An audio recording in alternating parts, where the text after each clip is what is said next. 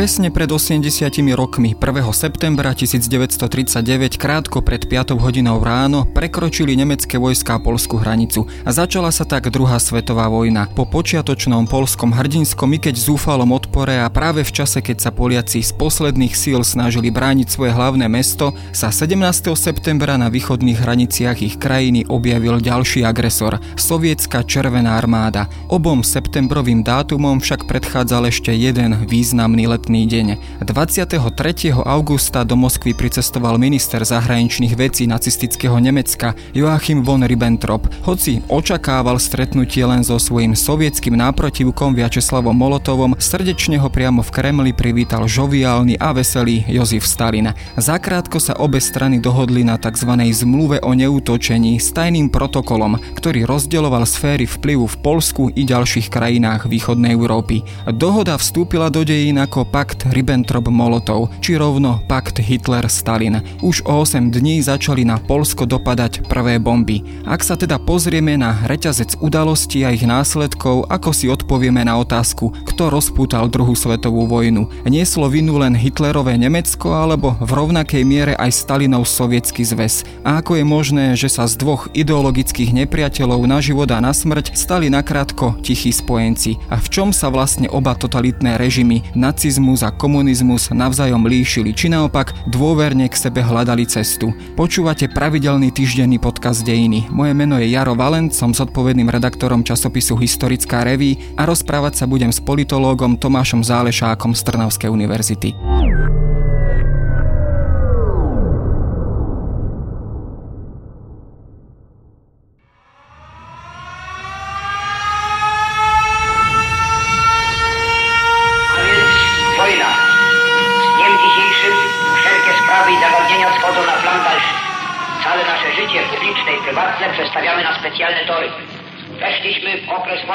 Spomenuli sme samozrejme ako taký prvý spúšťací bod udalostí, ktoré nakoniec aj viedli k vypuknutiu druhej svetovej vojny pakt Ribbentrop-Molotov.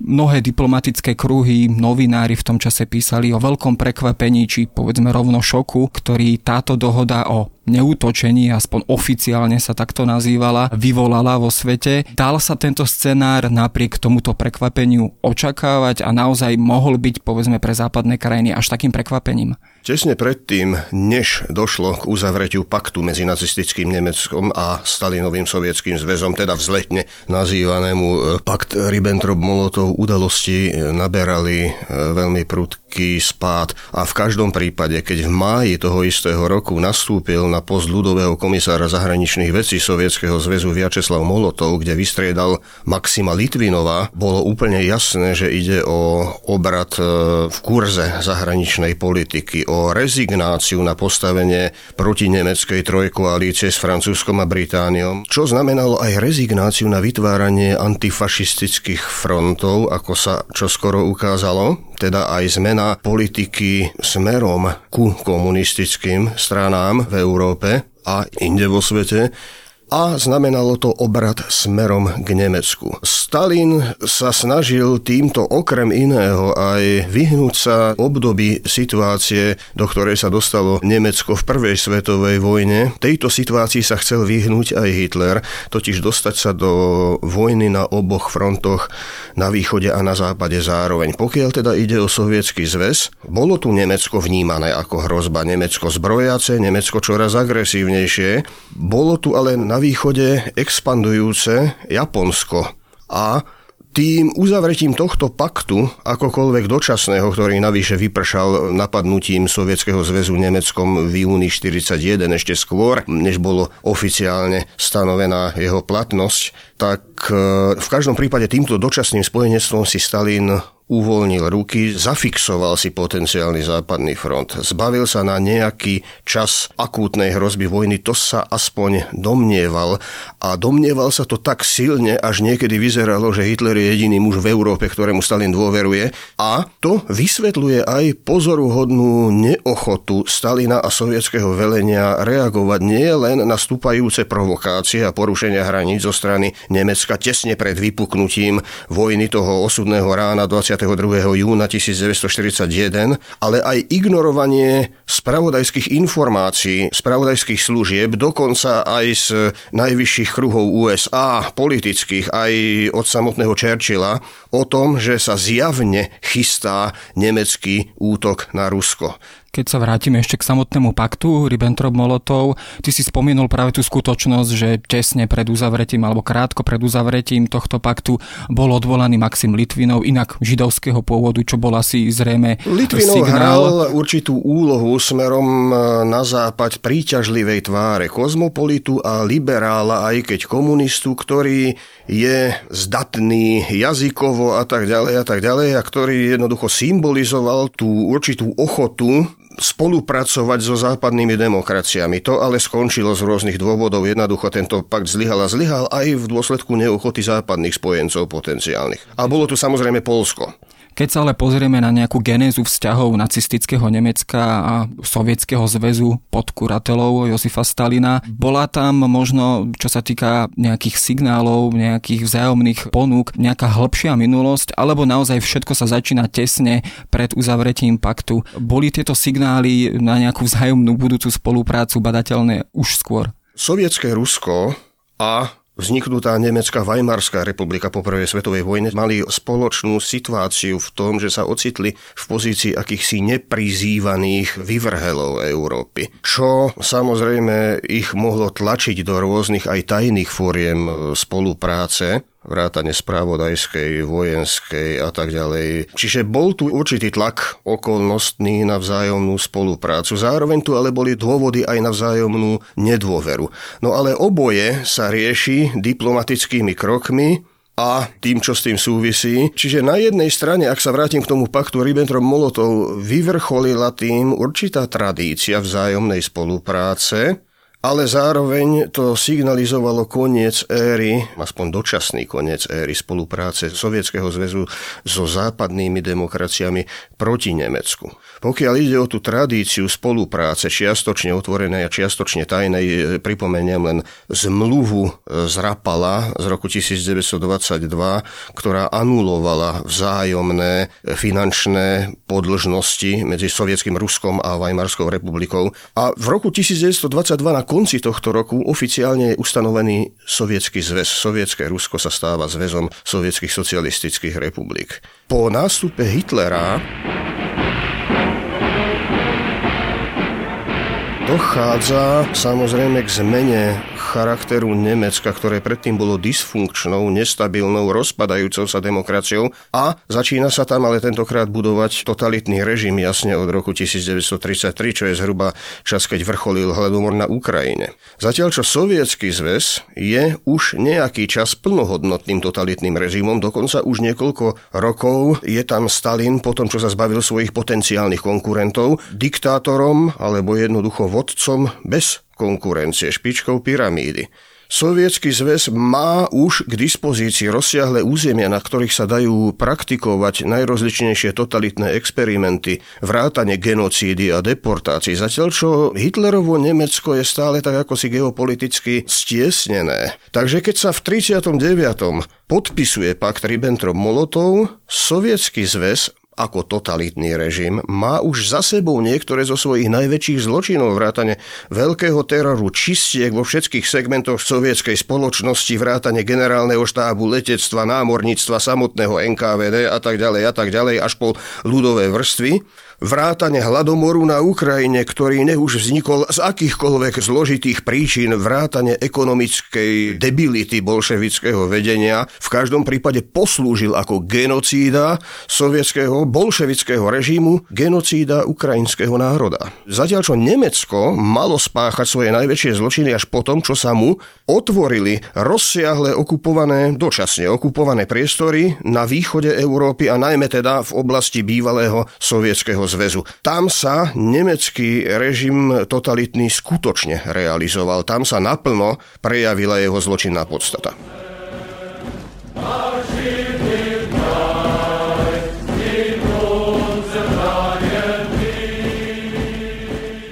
Keď ale Hitler ešte len nastupoval k moci, či už ako kancelár, alebo ešte krátko predtým, veľmi sa profiloval ako antikomunista, dokonca častokrát s ním sympatizovali povedzme tie konzervatívnejšie vrstvy, či už elita alebo aj celkovej spoločnosti. Nakoniec ale uzavrel pakt so svojím ideologickým nepriateľom. Ako toto dokázal vysvetliť jednak pred v tom čase už pomerne dosť zmanipulovanou a stotalitarizovanou spoločnosťou, nemeckou spoločnosťou a do akej miery to bol aj v jeho hlave, v jeho mentálnom svete naozaj obrad. V jeho mentálnom svete to nebol až taký veľký obrad a takisto si nemyslím, že to bol až tak veľmi obrad v mentálnom svete Stalina. Je to obrad politický a nejde tu o zmenu ideológie. Ide tu o taktický krok, ktorý má logiku realpolitickú, ale ak by niekto namietol, že si to odporuje, odpovedám nie. Aj ideologický fanatik sa dokáže správať realpoliticky. A navyše jednalo sa nielen o partnerstvo ideológií síce proti protichodne sa vymedzujúcich proklamatívne, ale išlo aj o partnerstvo ideologických režimov, ktoré mali v niečom podobnú podstatu, aj keď sa to často odmieta a napriek povrchným rozdielnostiam. No a navyše, keď zoberieme tú reál politickú stránku, išlo o partnerstvo gangstrov. Po podpísaní paktu Ribbentrop-Molotov nasledovala pitka v Kremli. To bola typická, často opisovaná pitka gangstrov, ktorí patria síce k rozličným gangom, ale nakoniec načas našli svoj spoločný záujem. Alebo to pripomína záverečnú scénu z Orvelovej zvieracej farmy, keď sa zvieratá opili prasatá menovite, lebo to bola ich revolučná avantgarda, sa opili spolu s farmármi, proti ktorými pôvodne bojovali. Takže už bolo ťažké rozoznať, ktorá tvár patrí človeku a ktorá prasaťu.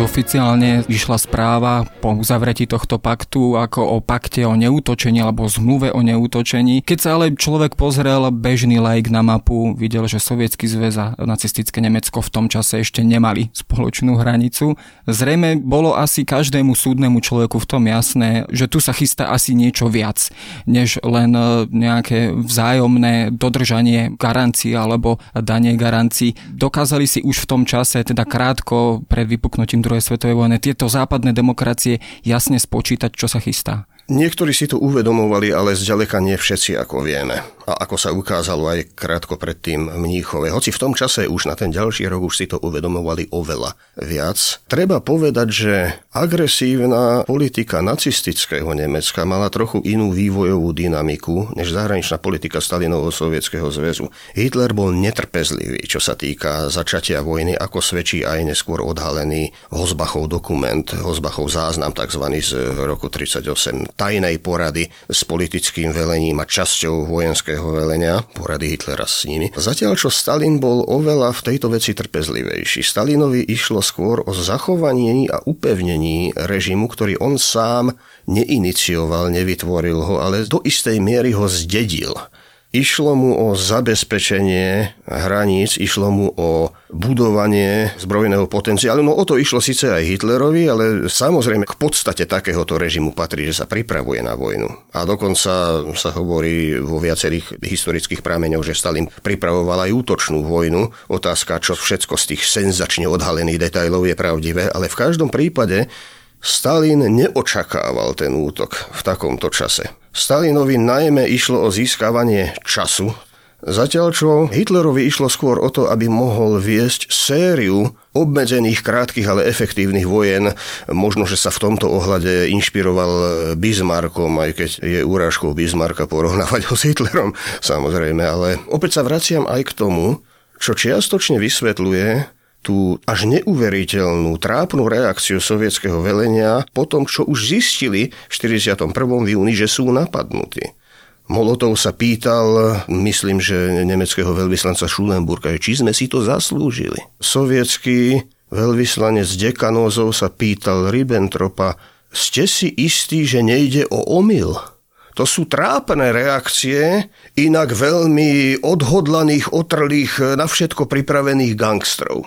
Keď sa ešte ale vrátime do 30. rokov a teda do obdobia druhej polovice 30. rokov, tieto režimy popri sebe nejakým spôsobom fungovali, akým spôsobom sa vôbec vnímali. Spomínali sme, že pre Hitlera bol antikomunizmus akousi vývesnou propagandistickou, ktorou sa snažil aj manipulovať alebo teda získavať popularitu. Takisto môžeme spomenúť niekoľko historických skutočností, či už španielskú občianskú vojnu, do ktorej sa priamo či nepriamo zapojilo aj nacistické Nemecko a sovietský zväz. Mohli by sme v týchto príkladoch pokračovať. Boli teda tieto ideológie natoľko nekompatibilné, keď to takto nazvem, proti sebe namierené, alebo môžeme skôr hovoriť, že dokázali sa dohodnúť aj v prípade spoločného nepriateľa, teda liberálnej demokracie a štandardných európskych režimov, čo sa možno nakoniec ukázalo práve pri tomto pakte. Môžeme zdôrazňovať do nekonečna najrôznejšie povrchné rozdiely týchto režimov. Môžeme zdôrazňovať to, že kým v prípade nacizmu na jeho počiatku stal barbarský, rasistický mýtus krvi a pôdy a rasovej nadradenosti a elitárstva, na počiatku komunizmu stáli ušlachtilé, univerzálne, humanistické ideály. Odľam z toho, že aj toto je nepresné, v každom prípade platí, že pri porovnávaní týchto dvoch režimov záleží na to, na čo sa zameriame. Zameriame sa na rozdielnosť intelektuálnych východisk alebo sa zameriame na podobnosť výsledkov. A je snáď lepšie, keď pácham zločiny v mene vysokých ideálov, než keď ich pácham v mene ideálov, ktoré pri najmenšom pre intelektuála humanisticky zameraného sú odpudzujúce. Je lepšie byť, ako poznamenal svojho času, myslím Alan Besanson, šelmou, ktorá sa hrá na aniela, alebo šelmou, ktorá to priznáva od samého začiatku. To samozrejme nie je ospravedlnenie nacistického systému, a v otázke, kto bol o milimeter lepší alebo horší, nevidím príliš veľký zmysel. Je treba pýtať sa skôr po povahe oboch režimov a všimnúť si aj to, že oba režimy vznikli z krízy starej Európy. Vznikli za okolnosti, ktoré pri najmenšom v niečom boli podobné. A kľúčovú úlohu tu zohrala nepochybne Prvá svetová vojna, ktorá bola začiatkom katastrofy Európy a vlastne sveta v 20. storočí.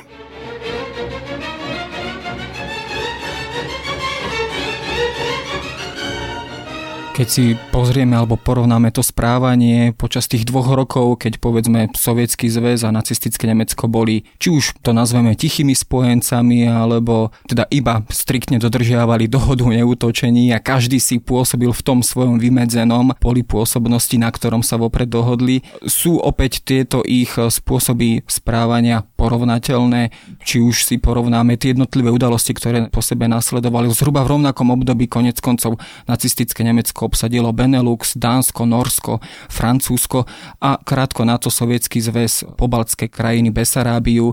Keď si porovnáme ale aj teror, či už na civilnom obyvateľstve, ale aj voči zajacom, vojenským zajacom, opäť by sme hovorili o porovnateľných situáciách.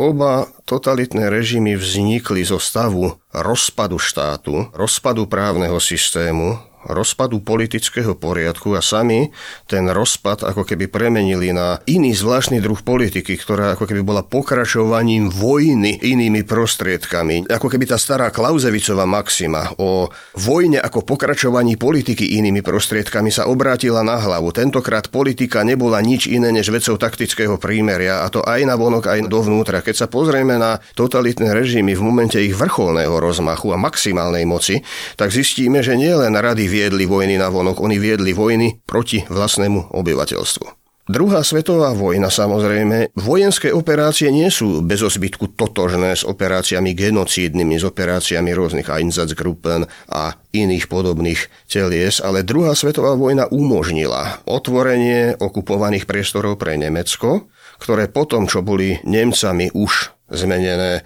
tak povediac, na púšť po rôznych stránkach, kde neexistovali inštitúcie, ani zákonnosť, ani nič, tak samozrejme, že aj opačným smerom postupujúce sovietské jednotky mohli fungovať na báze niečoho iného, než je štátna politika v bežnom slova zmysle. Čiže tam sa dali praktikovať série masovo genocídnych, brutálnych zákrokov bez toho, aby im stáli v ceste akékoľvek inštitúcie, hoci aj byrokratické. Čo tým ale pozor myslím, v samotnej nemeckej ríši totalitný režim musel prebrať nejaké prvky administratívy, byrokracie, nejaké tie formálne štruktúry a taktiež právo, síce v okýptenej a čisto formálnej podobe, určujúce nejaké procesy rozhodovania. Inak by sa ten štát rozpadol úplne, ale faktom je zároveň, že vždy, keď máte nejakú mieru, hoci aj okýpteného právneho a politického prostredia, určité veci sa nedajú praktikovať len tak jednoducho. Vyhľadzovacie tábory sa stávali na východe, nie priamo v ríši. Tam boli klasické koncentračné tábory, ktoré pôvodne slúžili pre politických väzňov, nie za účelom rasového vyhľadzovania. Sovietský zväz mal už podobné priestory k dispozícii ešte pred napadnutím Nemeckom. Navyše, sovietské Rusko povstalo z totálneho krachu cárskeho Ruska, čiže už od začiatku stavalo na politickej a právnej a ekonomickej pústatine, tak povediac, ak to smiem takto povedať. A tu niekde sa dostávame aj k podobnostiam, ktoré ležia pod povrchom tých zdanlivých rozdielností medzi oboma režimami, oboma ideologickými hnutiami, alebo ak chceme, oboma ideokraciami.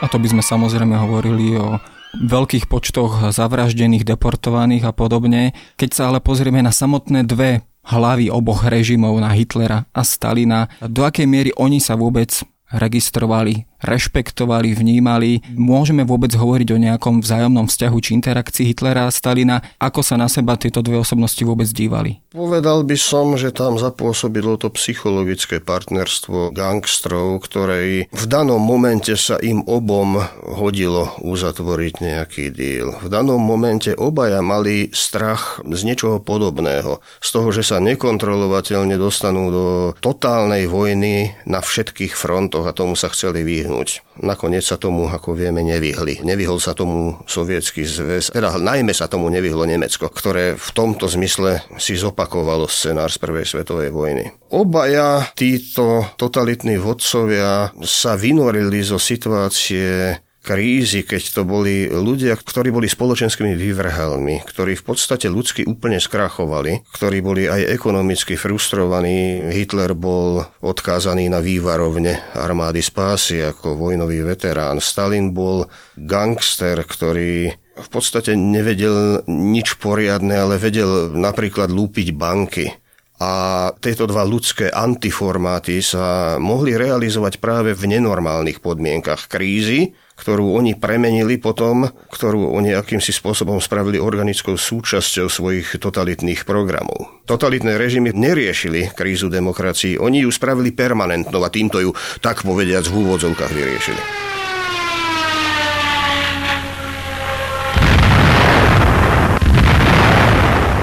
Nakoniec došlo ale k tomu, čo už si spomínal, k operácii Barbarosa, k útoku nacistického Nemecka na sovietský zväz, na svojho niekdajšieho povedzme spojenca, alebo teda aspoň partnera v neútočení, keď to takto eufeministicky nazveme. Bol tento útok ale nevyhnutný? Často sa hovorí, že práve tu Hitler spravil zásadnú chybu, keď sa teda obrátil na východ a snažil sa dobiť obrovské, témer nekonečné ruské šíravy. Bol toto ale nevyhnutný krok, povedzme z toho jeho mentálneho východiska, ideologického východiska, keď už len spomenieme koncepty ako Lebensraum a všetky nacistické predstavy o budúcnosti, alebo tu máme skôr v pozadí povedzme ďalší iný komplex faktorov, ktoré o tom rozhodli. Reál politické potreby vždy nejakým spôsobom korigujú to, ako sa tie ideologické ciele naplňajú. Čiže to nie je vysvetliteľné len článkami viery tej ktorej ideológie, aj keď je zase pravda, že konkrétnu politiku, aj vojenskú a zahraničnú politiku tá ideológia nevyhnutne zafarbuje.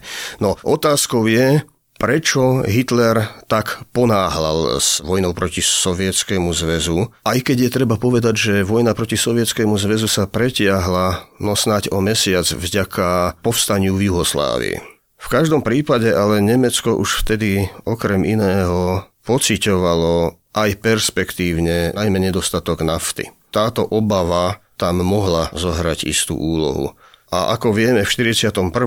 po tom, čo bol napadnutý sovietský zväz, ktorý sa tým pádom stal spojencom britského impéria, a potom, čo v decembri vstúpili do vojny aj Spojené štáty americké ako tretí spojenec, tak síce západných spojencov ešte čakali najväčšie vojenské katastrofy, aj sovietský zväz ešte čakalo v nasledujúcom roku to tzv. čierne leto, keď naozaj veľa nechýbalo Nemcom k víťazstvu, ale z dlhodobejšieho hľadiska sa bilancia zmenila. Zrazu tu bol oveľa väčší potenciál na strane proti nemeckých spojencov, než na strane toho, čím disponovalo nacistické Nemecko, jeho pofidérni spojenci a územia ním kontrolované, ktoré sa začali stvrkávať. V poslednom čase niektorí historici tvrdia, že v skutočnosti v čase, keď Hitler napadol Sovietsky zväz, že bola na spadnutie útok Sovietskeho zväzu smerom na západ.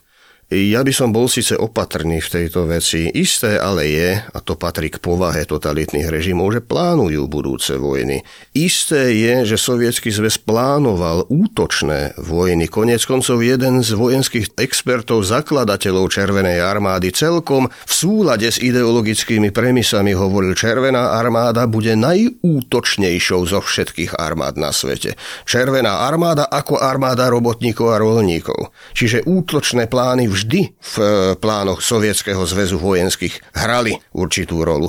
Je možné ale aj to, že tie útočné plány, útočná stratégia proti Nemecku, pripravovaná na strane Sovietskeho zväzu, nepripravená, bola namiesto riadnej defenzívy spustená predčasne pri útoku Nemecka, ktorý bol naozaj prekvapením a šokom. A samozrejme útočná stratégia v tom momente nefungovala. Ten začiatok nemeckého vpádu bol charakterizovaný neuveriteľne rýchlým postupom a strašlivými stratami na sovietskej strane. To je nesporné. Či je to aj z tejto príčiny? Môže byť. V každom prípade ale platilo, že sovietský zväz hral o zatiaľ čo Hitler ho predbehol. Táto karta sa nakoniec ale otočila a nakoniec sa ukázala tá surovinová prevaha, keď to takto nazveme, Stalina a jeho spojencov. Stalin e, nakoniec teda sa dohodol s tými, s ktorými sa predtým nedohodol, to znamená so západnými demokraciami a všetko ako keby zostalo odpustené. Dokonca hranice, ktoré vznikli vlastne v dôsledku paktu Ribbentrop-Molotov sa do určitej miery viac či menej zachovali aj po druhej svetovej vojne. Keď sa teda dnes dívame aj na tie nasledujúce 10 ročia po druhej svetovej vojne, po územných záberoch Sovietskeho zväzu ako výsledok druhej svetovej vojny. Môžeme povedať, že pakt Ribbentrop-Molotov určil osud strednej a východnej Európy nielen teda na obdobie druhej svetovej vojny, ale desiatky rokov dopredu. V istom zmysle áno, ale určil ho aj fakt víťazstva Sovietskeho zväzu v druhej svetovej vojny. Sovietský režim, dokonca dalo by sa povedať, získal svojim víťazstvom novú prestíž aj na západe. Čiže je možné, že sovietský systém by bol v tom čase už oveľa menej príťažlivý, ale chytil tak povediať druhú mízu ako mocnosť, ktorá rozbila nacistické Nemecko. A to je fakt, že sovietský zväz mal na tomto rozhodujúci podiel a stal sa superveľmocou. Ale v 41., keď bol sovietský zväz napadnutý, na jednej strane mnohí mu krátko po napadnutí, tak povediac, odpočítali 9 v ringu. Už sa myslelo naozaj, že je po nich, že sovietský zväz je porazený. Ten počiatočný postup Nemcov bol šokujúci. Na druhej strane ale Sovietský zväz sa stal spojencom a stal sa dôležitým spojencom aj preto, že západní spojenci boli vo veľmi nepríjemnej situácii. Ešte v roku 40 padlo Francúzsko a to bola mocnosť asi najdôležitejšia z kontinentálne európskych, s najimpozantnejšou armádou a zosypalo sa v krátkom čase. Británia zostala izolovaná, musela evakuovať z pevniny. Nevedelo sa, čo bude ďalej. V tom čase ešte ten americký spiaci obor sa už tak trošku ako trhal zo spánku vďaka vojne v Atlantiku, ale v zásade ešte spal. Ešte stále mal zastreté vedomie, než došlo k napadnutiu Pearl Harbor, keď sa musel zobudiť, aj keď nechcel. Čiže Sovietský zväz sa týmto stal po tom, čo západné mocnosti v 38. zlyhali politicky a v 40. roku zlyhávali aj v 41. takmer permanentne vojensky, či sa to páčilo alebo nie, problematickým, vysoko problematickým spojencom, ale zároveň kľúčovo dôležitým spojencom. To je tá tragická stránka tohoto spojenectva. Ten názov záverečnej knihy Churchillových pamätí z druhej svetovej vojny je veľmi výstižný. Triumf a tragédia. No a potom sú tu samozrejme, mohli by sme hovoriť dlhšie aj o politických chybách, ktoré sa západné mocnosti, západné demokracie dopustili po vojne, čo je ďalšia story samozrejme. To už by bola samozrejme ale aj diskusia o počiatkoch studenej vojny, o tom, ako sa zo spojencov stali nakoniec tichí súperi alebo studení súperi, keď to takto nazveme. To už sa ale pri tejto debate stretneme niekedy na budúce.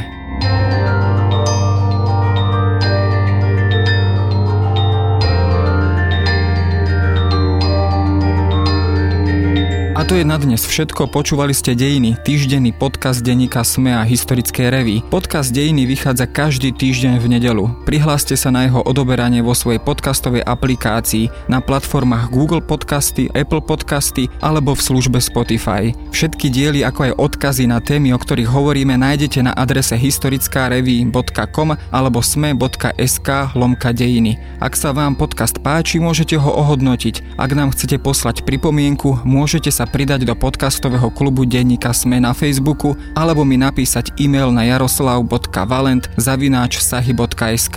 Ja som Jaroslav Valent a na výrobe tohto podcastu sa podielal aj Matej Ohrablo.